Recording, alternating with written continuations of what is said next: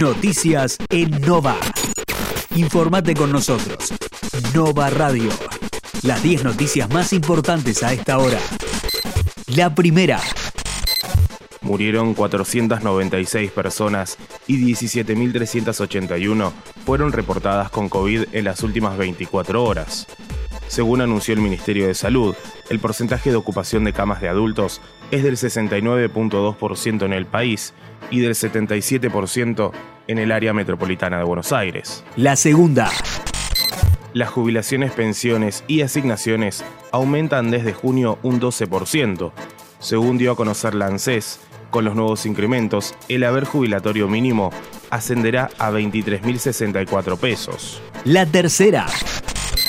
Los maestros porteños continúan de paro tras muertes de docentes por COVID. UTE y ADEMIS realizan la segunda jornada de paro, que comenzó este lunes por 48 horas. La cuarta.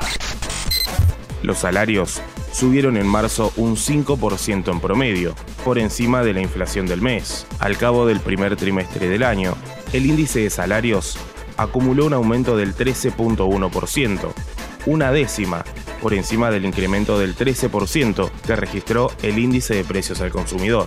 La quinta. Detectan casos de variantes provenientes de la India y de Sudáfrica entre viajeros llegados al país.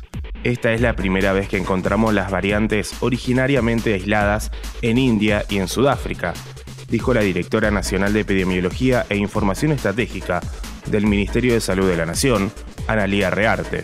La sexta. Avanzan las reuniones para probar y fabricar la vacuna israelí contra el coronavirus en Argentina. El encuentro con expertos israelíes del Hospital Hasadá se desarrolló en la Casa Rosada. La visita de los científicos busca intercambiar estrategias y prácticas de contención de la pandemia y de administración efectiva de los recursos hospitalarios.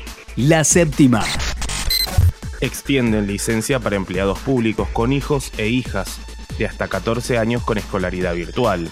Los beneficiarios deben encontrarse a cargo de niños, niñas y adolescentes de menos de 14 años, que deban realizar escolaridad virtual y se encuentren inscritos en establecimientos educativos de todos los aglomerados urbanos, departamentos o partidos que se encuentren en situación de alarma epidemiológica y sanitaria. La octava. El joven que chocó con el auto en Tigre se negó a declarar. Se trata de Joaquín Dualde, de 19 años, quien manejaba el Audi que se estrelló contra una columna metálica. En el accidente murieron dos de los amigos que viajaban con él. Ahora está detenido en el destacamento de Rincón de Milberg y está acusado de doble homicidio con dolo eventual, que tiene una pena de entre 8 y 25 años. La novena.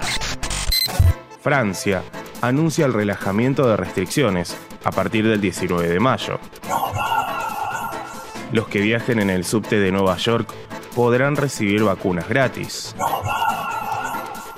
Al menos 20 muertos en Gaza por bombardeo israelí luego de ataque de Hamas a Jerusalén. El primer ministro israelí, Benjamín Netanyahu, advirtió que Hamas había cruzado una línea roja al disparar los proyectiles contra territorio israelí y que Israel reaccionará con fuerza, por lo que el ataque pagará un precio alto. Entre las víctimas hay nueve niños y un alto comandante de Hamas. La décima. Este martes se presenta en la región con cielo algo nublado a despejado, vientos del sector sur y una temperatura que tendrá una mínima de 2 grados y una máxima de 16. Para el miércoles se espera una mínima de 5 grados y una máxima de 18 grados, con cielo despejado y vientos del sector oeste rotando al noroeste, informó el Servicio Meteorológico Nacional.